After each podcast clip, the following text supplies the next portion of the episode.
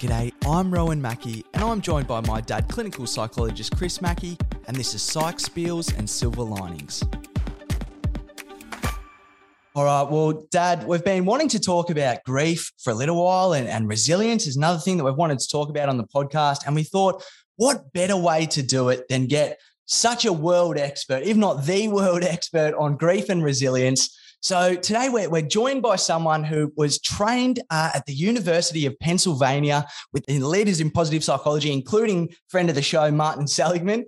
Uh, she's worked with the US military and other powerful organizations developing positive resilience strategies. But all of her extensive training was put to the test during the Christchurch earthquakes of 2011. And after helping many people through this immensely difficult time, her resilience was again tested after the tragic death of her daughter, Abby, her daughter's close friend, Ella, and Ella's mother, close friend of the family, Sally.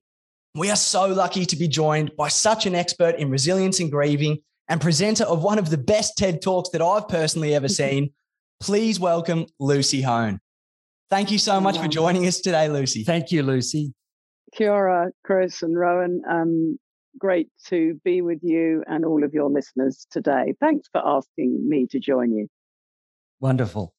Yeah, well, Lucy, I, I suppose uh, one of the things that is really interesting about the work that you do is is with grief in particular. And one of the things that we often hear about grief is, for example, the five stages of grief. And it's almost as if there's a bit of a prescription that seems that there is out there for grief. But one of the things that really comes across with your work and everything that you do is that this notion of, you know, there's no correct way to grieve, that everyone mm. grieves differently and we're all going to, I suppose, grieve in our own way.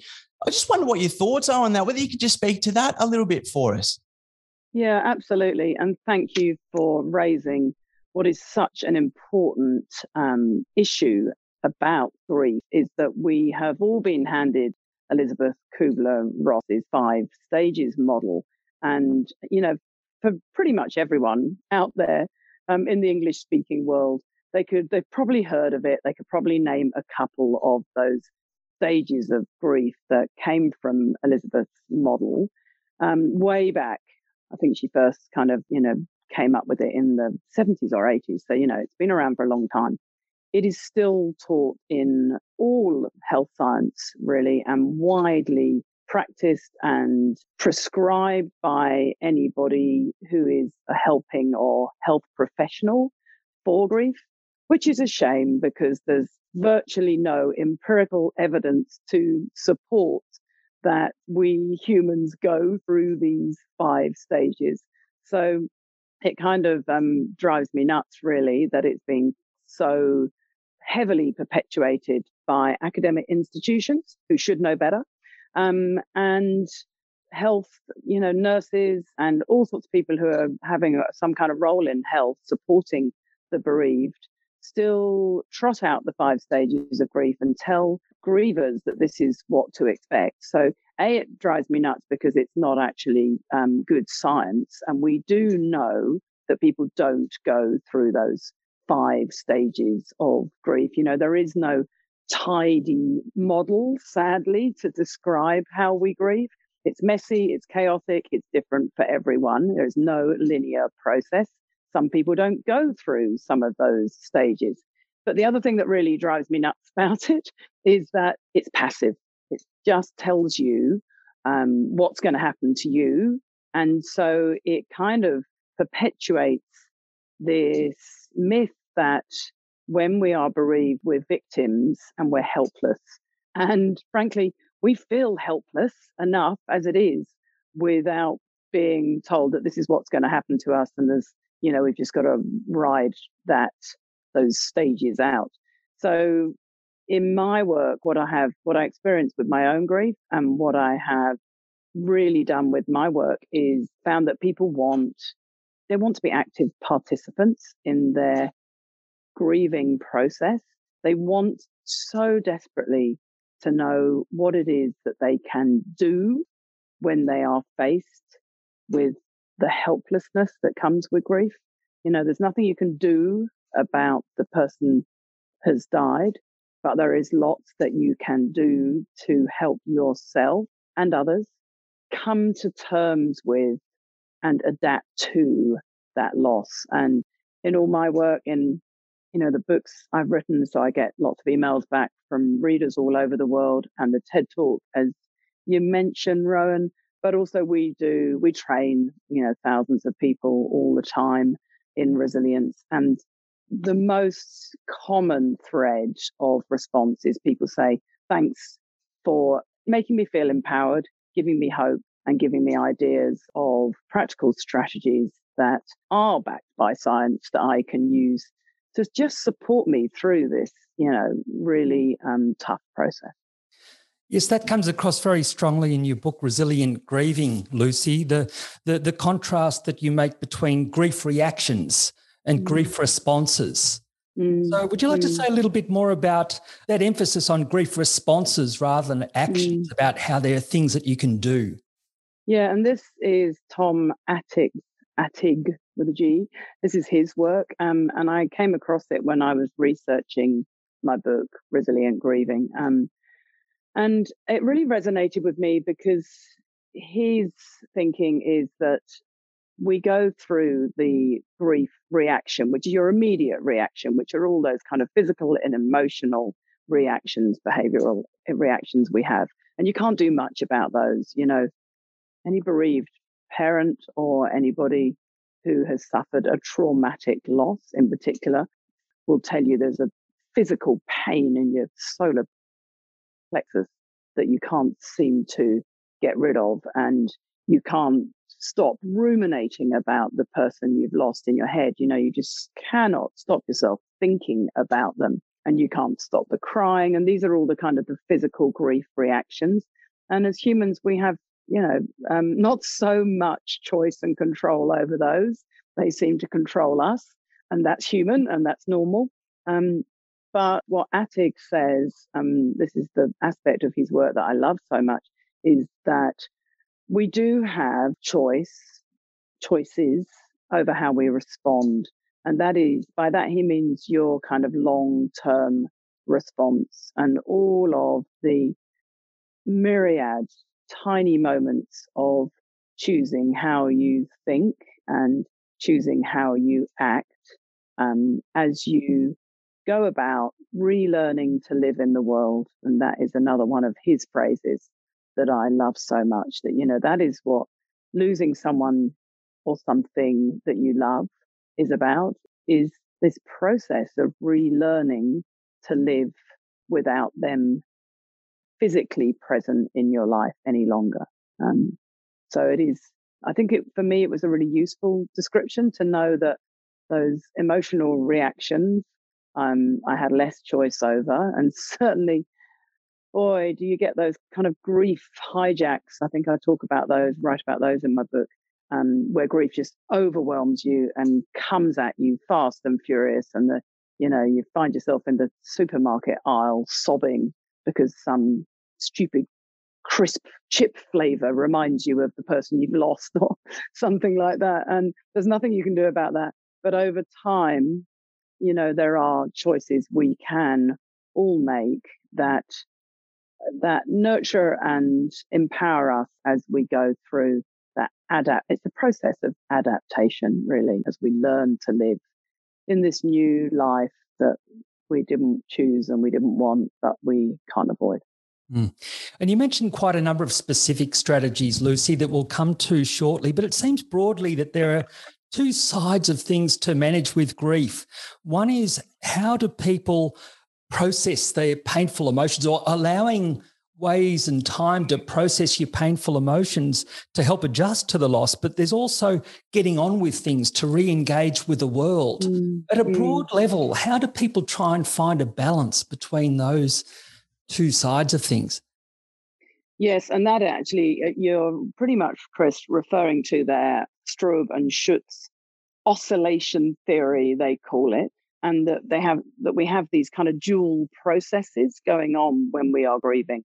And I think this is a really useful modern day bereavement theory um, that is much more helpful to understand than those five stages. Um, I like it because it talks about the fact that sometimes we we oscillate between approaching our grief really mm. facing up to it doing something about it. For instance, clearing out the cupboards of the person you love, or making yourself go to a school event without the person you love, for instance. So sometimes we can approach it, and then sometimes, and sometimes we can do lots of that. And then other times we can do very little of that. But we oscillate between approaching it, our grief, and withdrawing and almost kind of licking our wounds and recovering, you know, and sort of hunkering down and going, no, I can't go with it, can't go anywhere near it today. And the most important point to make here is that's okay to oscillate between approaching and then withdrawing. So I think that's been really helpful for me. And I certainly get a lot of feedback in our training and from readers who have said, yeah, thank you, that understanding that I can kind of, you know, leap backwards and forwards and it takes time. That's been really helpful too. Yeah. It comes across very much your descriptions of being open to and accepting the pain, accepting suffering as part of mm. life. But you also highlight that there can be positive emotions that can exist mm. alongside the negative, even if they might be at times more fleeting. That there, and you describe ways of working at that in the context of it's partly a matter of your intention to put your attention here rather than there. And you talk about mm. tuning into the good and hunting the good stuff. Can mm. you tell us more about that alongside one's pain? Yes, yeah, so I think let's break this down. The most important thing to understand about my work and this concept of resilient grieving or being an active participant in your loss process is um, that we're not trying to diminish. The goal is to adapt and to learn to live without the person that you love. The goal isn't to swash all negative emotions. Negative emotions, you know, all that sadness and the kind of keening and longing are absolutely miserable and there are certainly times where you do want to take a break from them, and that's okay and that's healthy to want to have a break. But in all of my work, I am never suggesting that people suppress them or try and avoid them. Actually, the real guts of it is that you have to experience these hard, challenging, horrible emotions and learn to walk through them um, is kind of my language. And and the more I did so, the more I learned that they don't last that long. I think, I think the world has become, you know, particularly I know in Australia at the moment, there's lots of conversations around toxic positivity. And I think that's quite a useful phrase because the world does seem to have become very fearful of negative emotions. Um, as we try and kind of sanitize and mothball our lives and, you know, try and live lives that have no pain and have no suffering and are, you know, one kind of long Instagram happy reels kind of show. Um, and of course, frankly, that's just bullshit. That's not real. That's not life. Life, um, because it involves attachment and we lose things and people, then, you know, life involves misery and that is just part of living. So I think that's really important to understand that. But some of I you know I would say some of the beauty of this work is that we what has emerged is that positive emotions also have a purpose and a place in bereavement too.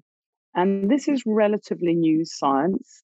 And actually, for me, I like to view this as one of the good legacies that came out of so many men dying during the AIDS epidemic all those years ago because Judy Moskowitz, who was one of the researchers then, she's we've we've done a podcast on grieving with Dr. Denise Quinlan, who's my co-director at the institute, and she interviewed in throughout kind of 2020 in the COVID pandemic. She interviewed some of the leading resilience and bereavement researchers globally. And Judy Moskowitz's interview is on our website, so it's worth taking a look at that.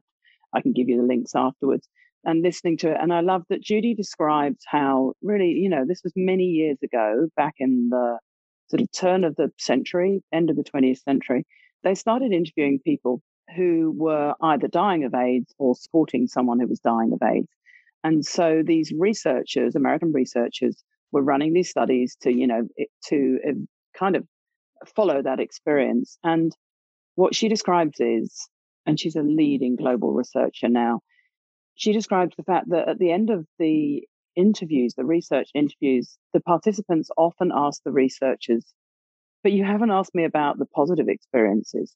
You haven't asked me about why this love and supporting this man is so important to me and meaningful. And you haven't asked me about the good moments in my day. And so this was the kind of the emergent realization that even in the most harrowing times, we as humans still experience positive emotions. And not only is that okay, because lots of people think that isn't okay and they need to avoid them, but actually it gives you a break from the really hard work of experiencing negative emotions while you are grieving. And so, of course, negative emotions, uh, you know, grief is pervaded with negative emotions. It's bloody awful and horrible and miserable. So it kind of makes sense, doesn't it, that as humans, we've also evolved this need and ability to punctuate that with the occasional positive emotion and positive experience. And that also resonates with that. That speaks to the oscillation theory, you know, that we approach our grief and then we withdraw and we want to kind of, we just have to kind of balance up the scales. So, and from my personal experience, truly in our darkest days, I was astounded and yeah, just amazed at how much love and beauty and kindness and incredible acts, yeah, of kindness and things that I was grateful for, and just sheer beauty of the things that Abby's friends and Ella's friends did for us, and the the way they looked after us, and the way they leaned into their love of the friends they lost. You know, and I'm talking about 12 year old children here. Um, so it was to see it firsthand, to see the the love and the hope and the all of those good bits that come with the bad was a truly humbling experience. Well, I think it helps put positive psychology in further perspective, where mm-hmm. Martin Seligman has often described that positive psychology is not a happyology. Mm. And so there's no shirking in your writing and your TED Talks and your expression about the pain and how life, including that suffering, and probably never more than being a bereaved parent. But that was something mm. different about your approach as well to acknowledge that there could be these positive experiences that often people wouldn't be talking about or acknowledging. But but also to acknowledge the difficulty that people might face at first with mm. bereavement and grief. One of the things that you talk about is how it can help to re-establish routines. Can you say a little bit more about that, about the potential importance of re-establishing routines at earlier stages? Thanks, Chris, because it's such a good question. It's particularly important to re-establish some kind of routine. I'm using that word very loosely here if you have gone through some kind of traumatic event and traumatic bereavement in particular. The Christchurch earthquakes taught me this. Um, so, as you said in your intro, Rowan, when I first came back from the University of Pennsylvania and I've been studying my master's there with Karen Reivich and Marty Seligman on resilience psychology, I would, I'd only really just returned within, and within six months, we had that massive February 2011 earthquake, which decimated our city and killed 195 people. And we had several really big earthquakes afterwards. And the whole of our kind of central city was, I don't think we went in there for 18 months. So, you know, it was, it was really sizable. And we've lost something between, I can't remember now if it's 70% or 90% of our buildings have been rebuilt. Um, and we lost the whole of the downtown, the whole of that kind of, you know, central city area. So what I learned then was a lot about disaster management and disaster response, which I wouldn't have learned about. Um, and actually, all that I learned equipped me pretty well for the traumatic side after Abby's death because she was killed in a car accident. Ella um, Abby and Sally were killed, you know, instantly on a Saturday afternoon. And so you've got trauma and you've got grief. And in what I learned about trauma from the earthquakes taught me that when trauma hits and your world is turned upside down, your poor brain is, it, it's like someone's sent a wrecking ball into your life. And, and so you are a, a you know, stunned, you are completely stunned really. And not, the world as you know it doesn't operate in the way that you think it should and the way that you've been telling yourself all your life it should.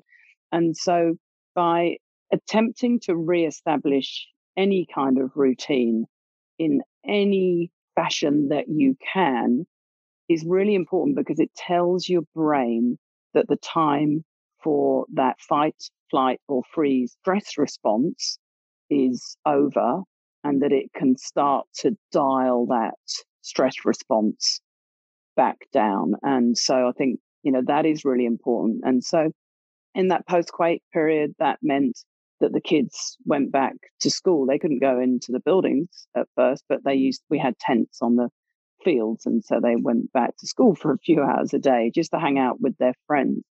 And after the girls died, for us, it meant that we had, um, we put in place some kind of routine. And honestly, I'm really, as I say, I'm using that word routine very broadly. We'd get up in the morning. that was the, the first attempt was to get up and have coffee and go and walk the dog.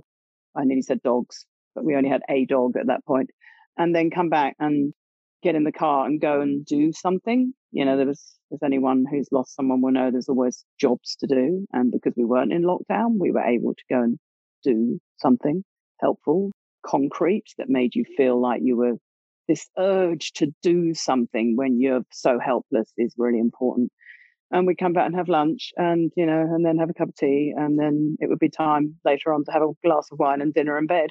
So it was a pretty pitiful routine, but it is really important just to put a bit of structure around your days as best you can. And I think in all of my work, what I'm trying to do is get people to understand, kind of give them the scaffolding of the ideas that will help them. So that I think just knowing that if you can put some semblance of routine back into your life, that's going to help you.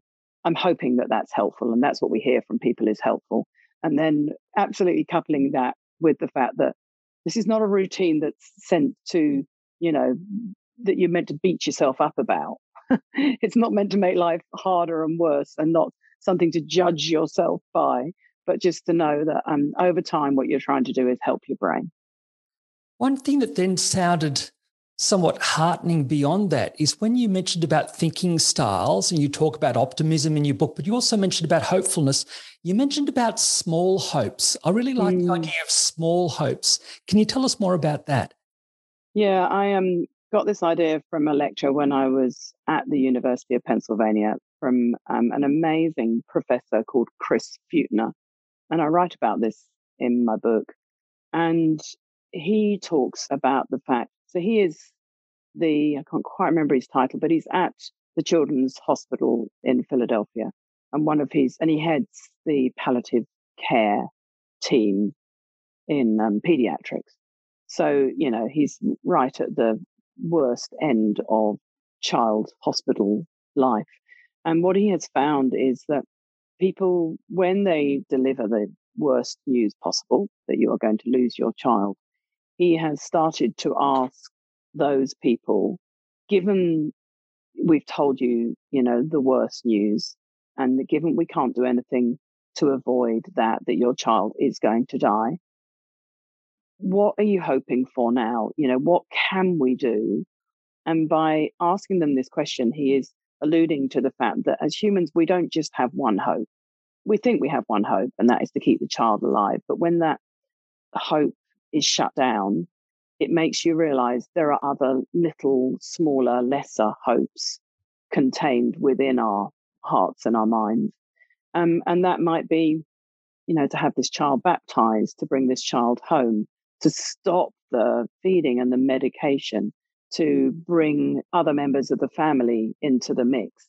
Sorry about my dogs barking, but we're in lockdown and there's not much I can do about that. And so for me, I kind of always visualize this, the kind of moving of the goal goalposts. you know, that you have your goalposts. You, you kind of think you know where you're, the path you're going down in life and what's important to you. And obviously for me, that was keeping my three children and husband alive. And when you can't do that anymore, it's really, it was really useful for me to think, okay, what is important to me now? You know, what am I hoping for now? Um, and it identified that I do have new hopes, and that is that we will stay together as a family, that we will stay together as a couple, um, that we will be able to kind of continue to live some kind of meaningful, hopeful, useful life as Abby's legacy. You know, I've been, I'm pretty driven to make something good come from the shortness of her life, you know, so that she does have a lasting legacy, even though she was only with us for such a short period of time. Lucy, I'm, I'm fascinated by, I suppose, your use of the word we there and even talking about us. And, and it seems to me that at first glance, grief can be something which seems so intensely personal and, and almost individual that we go through. But from the way that you describe that there, uh, in terms of the connection with your husband and even, you know, kids getting back to school after the, the Christchurch earthquakes and things like that, it seems to me that there's a real well, yeah, I suppose a social connection that can really enhance someone's experience of grief. I wonder if you could speak to that a little bit for us. Yeah, I think that's um that's a really interesting question, Rowan, isn't it? And I do speak about us, and I do more so now. I actually, after the first few years after the girls died, I was so acutely aware that our dear boys were 14 and 15 on the day she died, and 14 and 16, you know, soon after terrible age to be male and having having your mother speak for you. So I tried really hard not to do that. But now they're 23 and 21, and we've come a long way as a family. And we we do talk a fair bit about Abby and the girls now. And yeah, we try and make the most of life together. And I don't know where the kind of it is really true that when the girls died, we had Abby home. Um, so that's a fairly typical thing to do in Aotearoa, New Zealand. It is a practice that comes from our indigenous people, the Mana Whenua, the people of the land, the Maori. And um, so because of them and that, we brought her body home. And so we had her at home for five days, which, you know, is a game changer in terms of grief, really it sounds really spooky and it was really spooky the first time we did this when my mum died back in the year 2000 but it absolutely does take a more collective form approach to grief which i think we can all learn so much from the indigenous people of the world. Us you know white people can be so stupid and we have alienated ourselves from grief and medicalized it and tried to avoid it in so many ways. And yet, of course, death is part of life, you know? Everyone's going to die. We all have to learn to deal with grief and death. So I do talk about it as our because actually one of the things that we did, I don't know why, but we did kind of take community approach to grieving.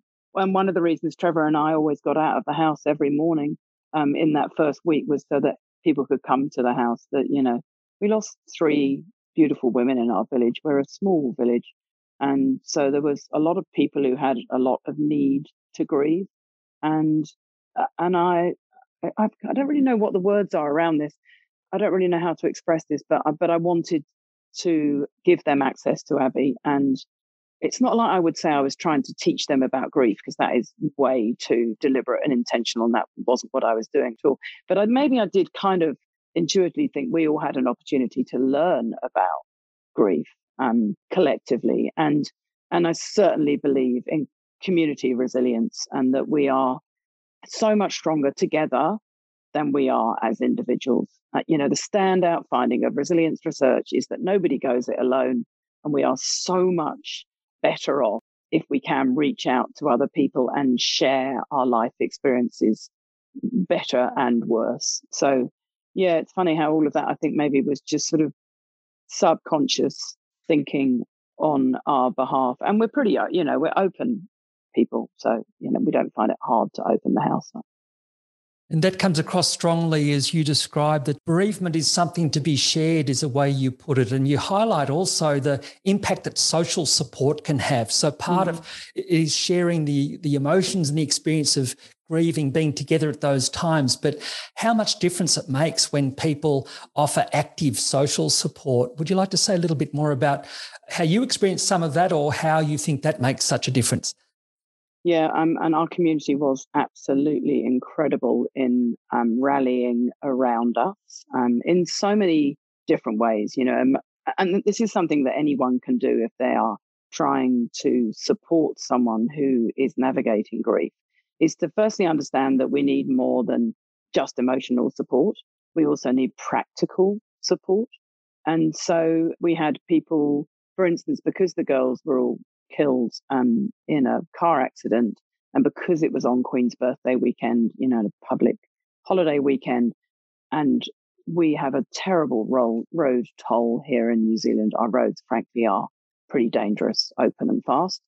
And so we had somebody in our village just say, I'll do the media for you. I'll, I'll self appoint myself to be the media um, liaison. And he came to see us and asked us if we wanted to talk to them. We said, no, we don't want to talk to them. So he just stood in the, you know, village talking to One News and all the newscasters in the mornings. Um, and we had another friend who acted as, I don't know what you call him, vicar or whatever it is, in the, you know, who did the service for the Abbey. And yeah, so we did, you need practical support as well as emotional support. So if you're supporting somebody who's going through grief, it is really important to know that that there are so many different ways you can help them. You can be there to be a shoulder to for them to cry on, but the other thing you can do is just listen to them. You know, listen to their story, listen to particularly if it's traumatic uh, or drawn out. You know, actually just let them tell you about what they've gone through. And for anyone who's listening who is endeavoring to support someone who is navigating grief, understand that actually the single most important thing you can do is listen to them, let them tell their story. And you'll notice they want to talk about it. And I think that's once you know that as a grief supporter, you for the rest of your life will notice how much people want to talk about their grief story. And it's really important to do so because in doing so, they are kind of building up this mental, they're kind of making sense of what has happened to them. And actually, what we know from bereavement research now is that bereavement really is a process of coming to terms with and making sense of what has happened to you and how on earth you are going to rebuild your life given what's happened to you. So it is actually it's a really cognitive thinking process. So the more you talk to someone, the more you let them talk about it, the more you listen, I should say. The more you listen, the more you let them talk. You, what you're doing is enabling them to go through this process of sense making, um, and it takes time. Another thing that you highlight is character strengths. And that's one thing that our listeners would be aware of to some extent because our original name for the podcast was Character Strengths and Silver Linings uh, in mm-hmm. relation to lockdown. So uh, I understand that you've done some research on character strengths also in the context of grieving and was wondering do particular character strengths stand out as having some extra benefits in that context, or do all strengths apply in uh, in different ways? Or how would you see the role of character strengths in grieving? So, great question. I'm all about being honest and true and not real, not perfect. Never did the research. I wrote about doing the research in my book and thought I would do the research and spoke to Ryan Niemiec at the VIA Institute. And we've got a code in that book so that in resilient grieving in that book. So if you go and do the VIA online, um, it asks you to put a code in um, which meant that we could analyze later on were there particular strengths that came to the fore when people were grieving. But after I wrote the book, really my life has just got busier and busier. And so I've never actually, Ryan and I have discussed, I think it is, it is possible for me to find those VIA strength surveys for people who have done them. But I have to be honest and say I haven't.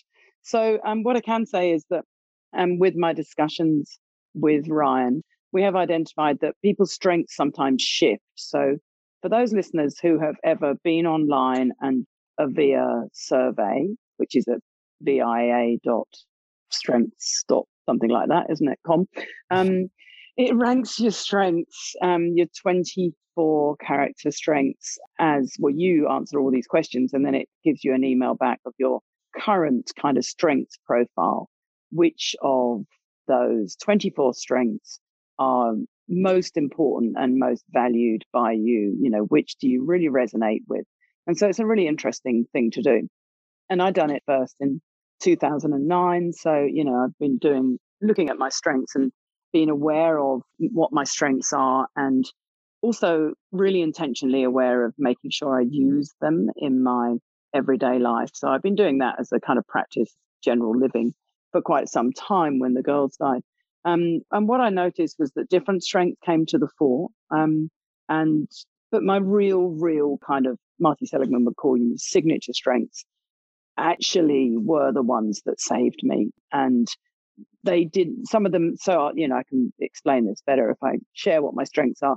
So, my normal strengths, my real key strengths, according to the VIA survey, when I've done that several times over the last more than a decade now, are love, love of learning, curiosity, gratitude, optimism, and I think um, perseverance was another one, and maybe enthusiasm oh, yeah. as well.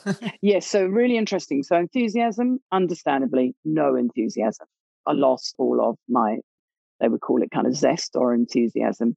I think it's a rare person who goes through grief and finds them kind of bouncing like Tigger. So, so that was a really good example of how they shifted. The core ones, apart from zest and enthusiasm, stayed the same and they were kind of, they provided the roadmap for me of how to cope with my grief. So, you know, love was, I've just wanted to put all my attention on on the boys and the fact that we are so lucky to have our beautiful boys and my husband. And the gratitude kind of emerged in this sense that I had this phrase in my head to say, choose life, not death.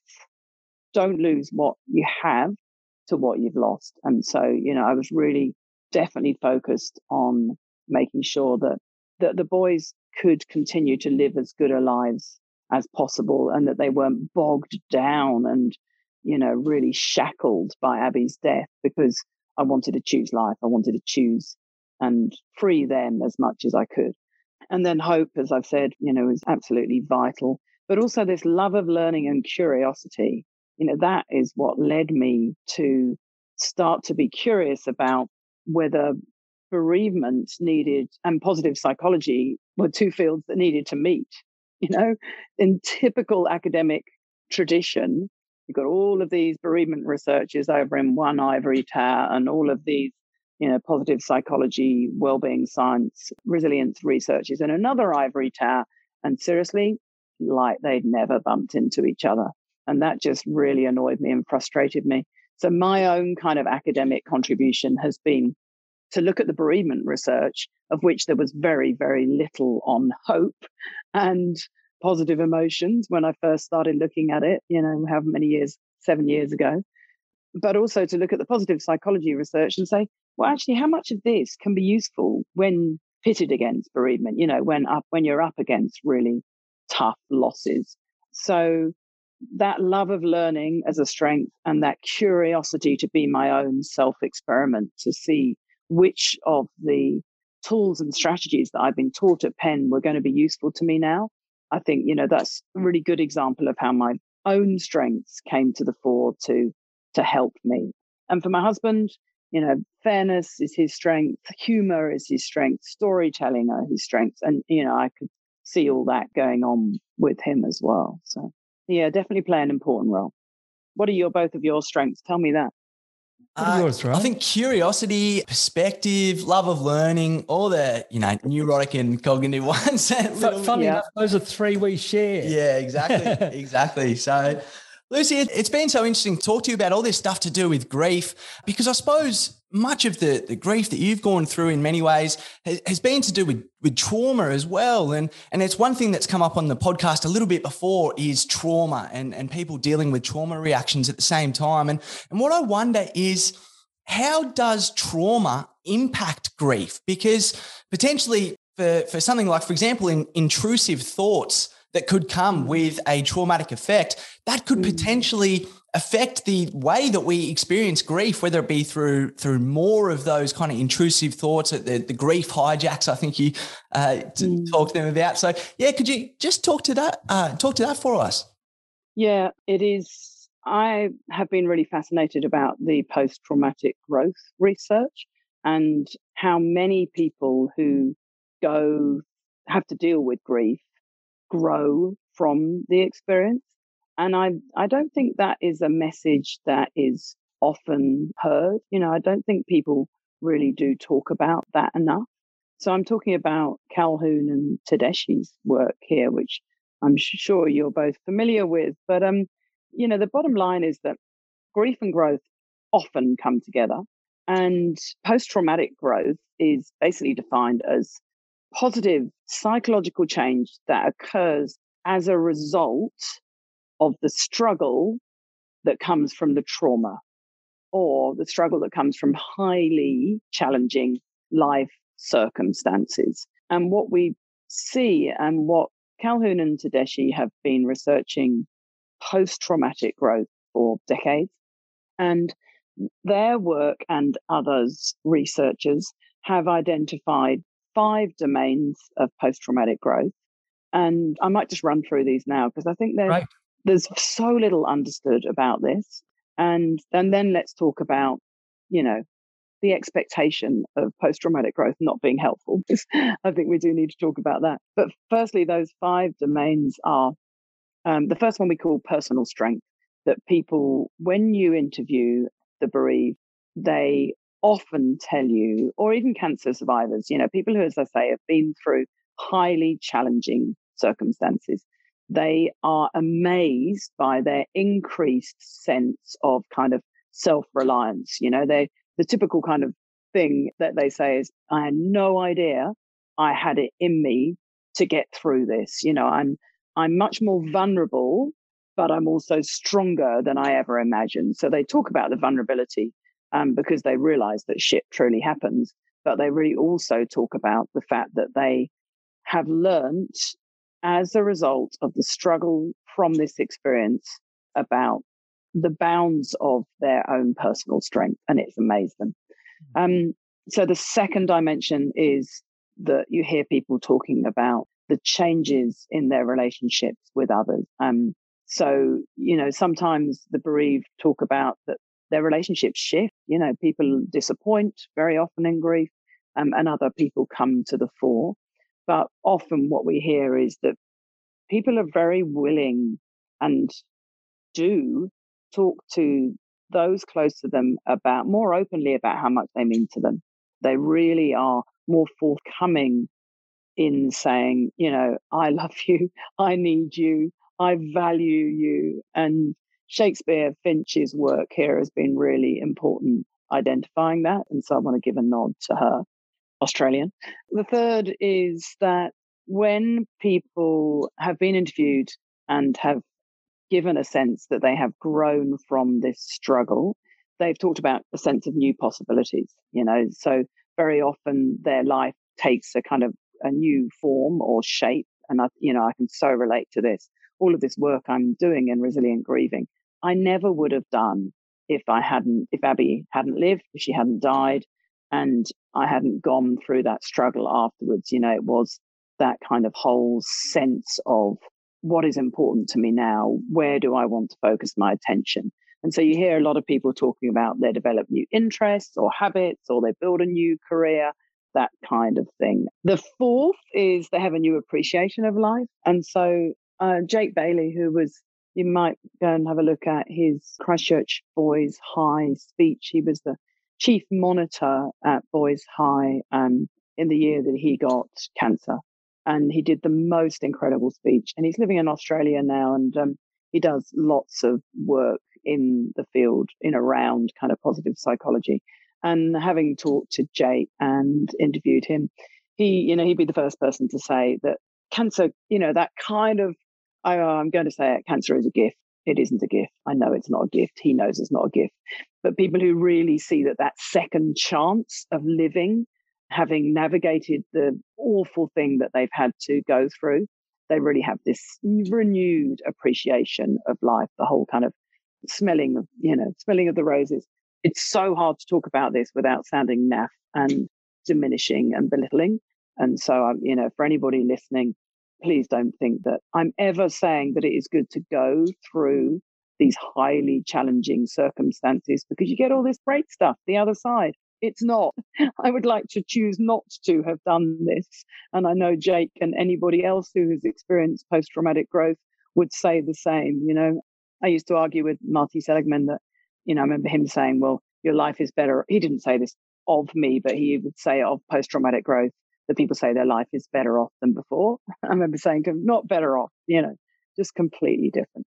Um, and the fifth and the final dimension of post traumatic growth is really what they the the researchers call spiritual and or existential change. So what they mean by that is where you just look at life completely differently and you are forced to question the big life's big questions that most people avoid most of the time you know what's it all about why bother you know why are we on this planet is there a god if there's a god and i have these spiritual beliefs then why would they do this to me? So, you know, pretty fundamental life shift. And that is because when you experience trauma or some kind of really highly traumatic, challenging event, it comes into your life suddenly and it smashes apart your, what we call in psychology, your life schema.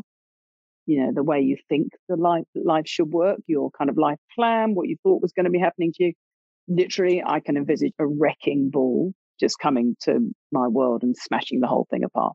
And so that's why we have this kind of existential crisis because the structure and the meaning and the rules by which we lived our lives previously have all gone out the window. So, yeah, inter- interesting topic. I feel like you two know something about you. Um, we were talking the other day, and Chris, you said that you've been doing. You're you're speaking about post traumatic growth shortly. Yes, with um, Lisa and uh, Richard Tedeschi will be involved in that as well, and um, and so a number of those reactions that you describe people having. Well, many people are going to be having that existential crisis now. I imagine.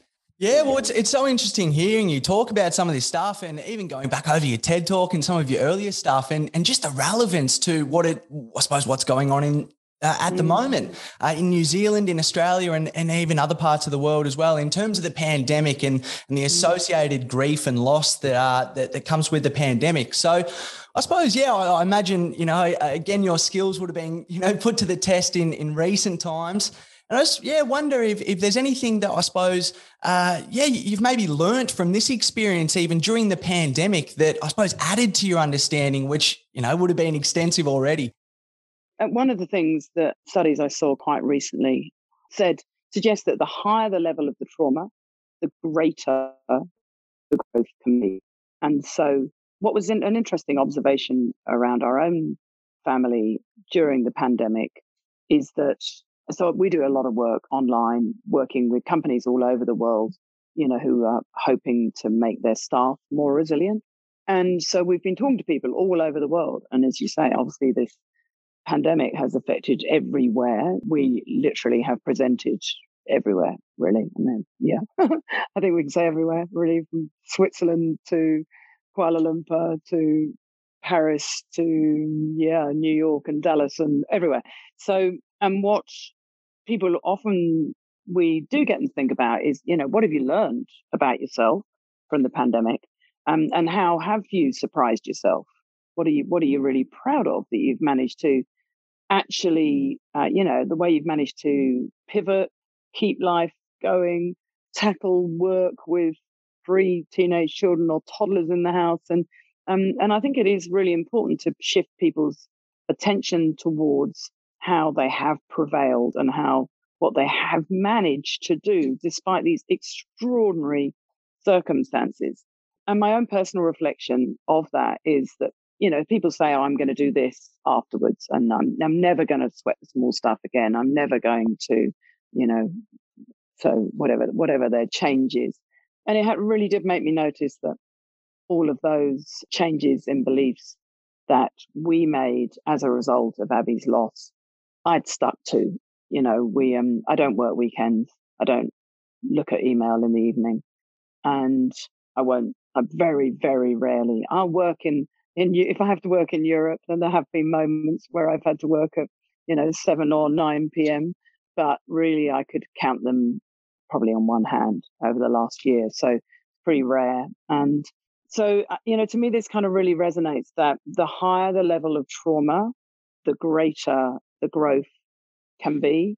And I would even say that the more consistent the changes are within you. So, you know, for me, I've really noticed that. And and I've noticed the opposite, and I've been told the opposite that people have said to me very often, you know, we've had all these great plans, but we weren't going to go back to life as it was we get out of lockdown and within three weeks we're all working as hard together you know as ever and nothing's changed and so that's because it's not acute trauma it's just bloody challenging unbelievably mm. odd circumstances you know so i think it's really important to talk a little bit about lockdowns and say to people you know highly they are highly challenging circumstances but mainly for the drudgery you know the lack of opportunity. The fact that every weekend you come to looks exactly the same as the week that you've just lived through, hopefully with less work. But, you know, there's kind of nothing to, there's so, when we are kind of tuned into experiences um, and to anticipate, you know, what we might do at the weekend, it's, it's really tough on the human psyche when your every day looks the same. So I think it's really important for people to not diminish that, to realize that this is extraordinarily odd times. They probably won't shift lots of people's habits. They might shift people's work habits, and that's really good. And certainly, lots of the companies we've been working with have started, um, some of them particularly talking about, they call it structured flexibility, where they say to their workforce, this is their, you know, office based workforces, that you don't come in on a Monday and you don't come in on a Friday, but you do, everyone comes in on a Wednesday and Thursday. And so all of your kind of team meetings and collaborative work you need to do, plan it to do it then. Um, and Tuesday, you get to choose what you do.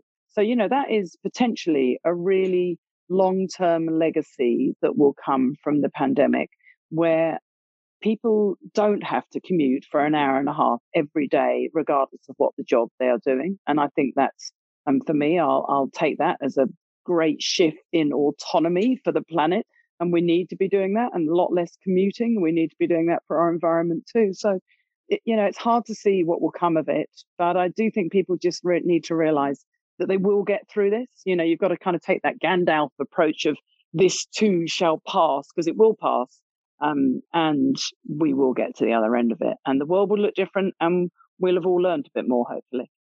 Well, I certainly think it shows how broadly applicable your suggestions and strategies are, Lucy, because uh, beyond grief and bereavement, but dealing with the challenges across the world that people are at the moment in different ways, the, the re-establishing routines, the small hopes, the, the, the being open to the good, things like that. So character strength, so many things that you talk about, mm. and acknowledging how difficult it is in the meantime.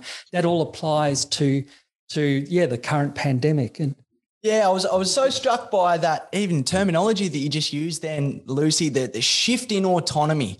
Because to me, there's an element that's, you know, so central to the work that you do, even before the pandemic, that it is about a shift in autonomy. It's about empowering people not to just be at the mercy of, of you know, quite mm. legitimate, substantial emotions that people are going to, to be feeling at those times. It, it really does seem to me to give people a sense that they can take back control over their life, that mm they're not just at the, the mercy of, of perpetual suffering. And there mm. seems to be a real empowerment that I think comes from that. So, yeah, it's incredible mm. work that you do. Thanks. Um, thanks, Rowan. And I think, you know, for me, ultimately, that's what resilience is about is is about understanding that you you want to exert control and influence on your life and the daily kind of happenings of your life um, as much as you can by the way we choose to think and act for ourselves and others. You know, so much of what we can do for others is supporting their resilience within the teams that we mm. exist in, you know, whether that's your family or your work teams. So, really exerting control and influence, focusing your attention on the things that matter and the things that you control is really important. But at the same time, we have to somehow balance that determination and autonomy with the fact that sometimes in life we have bugger all control. And so, and that is, I think, the for me, the most interesting aspect of resilience is that it is this dance, continual dance between doing what we can and sometimes accepting as gracefully as we can. No, don't need, no, you, I'm going to take that back. You don't need to do it gracefully. You can do it in whatever way you can, but just accepting that sometimes, you know, shit happens and you can't control everything and you've got to go with it. And knowing what you're up against, having that kind of absolute determination, though, to get through whatever it takes, you know, to do whatever it takes to get you through and being on a kind of survivor's mission. That mm. is what I've really seen helps people navigate such a broad variation of challenges and threats and losses.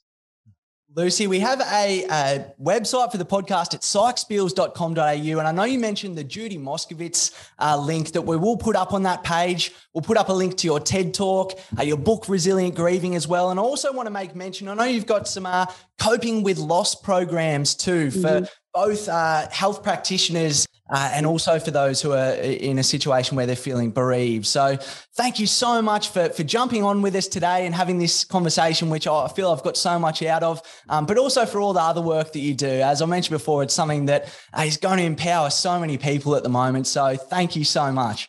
Thank you, Lucy. We really appreciate it.